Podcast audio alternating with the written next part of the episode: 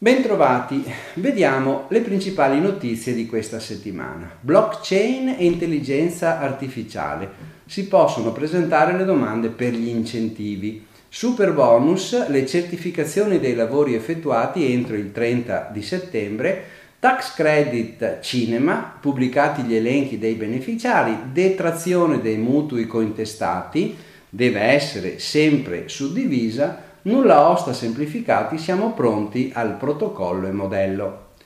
Blockchain e intelligenza artificiale. Partono le domande degli incentivi. Sapete che la legge di bilancio 2019 ha istituito il Fondo per lo sviluppo delle tecnologie e delle applicazioni di intelligenza artificiale e blockchain e internet delle cose con una dote da 45 milioni di euro per agevolare ricerca industriale e innovazione di processo. Possono accedere le imprese di qualsiasi dimensione, i centri di ricerca con personalità giuridica, mentre sono esclusi i professionisti.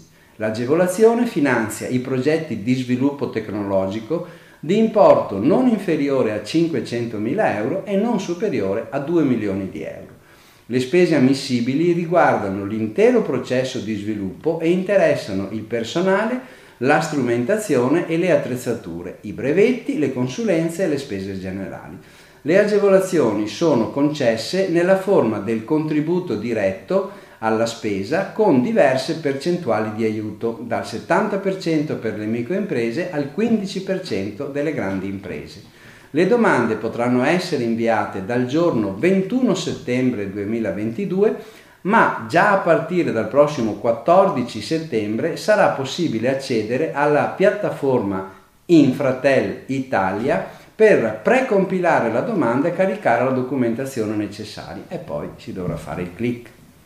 Super bonus, certificazione lavori effettuati entro il 30 settembre. Co- come farlo?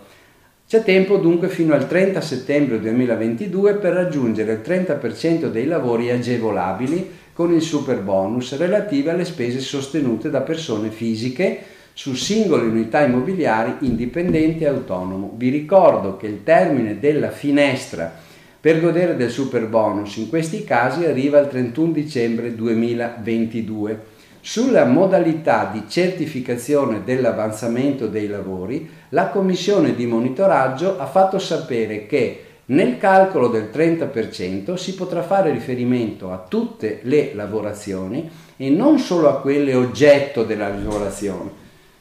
Inoltre viene specificato che la norma non parla di stato di avanzamento lavori, quindi il direttore dei lavori dovrà sottoscrivere una dichiarazione da allegare alla documentazione di cantiere per la chiusura dei lavori e tenerla a disposizione per gli organi di controllo. Tax credit per il cinema, anche qui pubblicati gli elenchi dei beneficiari. Sono stati pubblicati sul sito del Ministero dei Beni Culturali sette decreti direttoriali con gli esiti delle istruttorie sull'ammissibilità delle richieste di tax credit per il cinema in particolare i provvedimenti contengono l'elenco dei beneficiari e i relativi crediti d'imposta. Attenzione! La pubblicazione costituisce comunicazione di riconoscimento del credito d'imposta, per cui non saranno avviate a mezzo PEC le singole comunicazioni.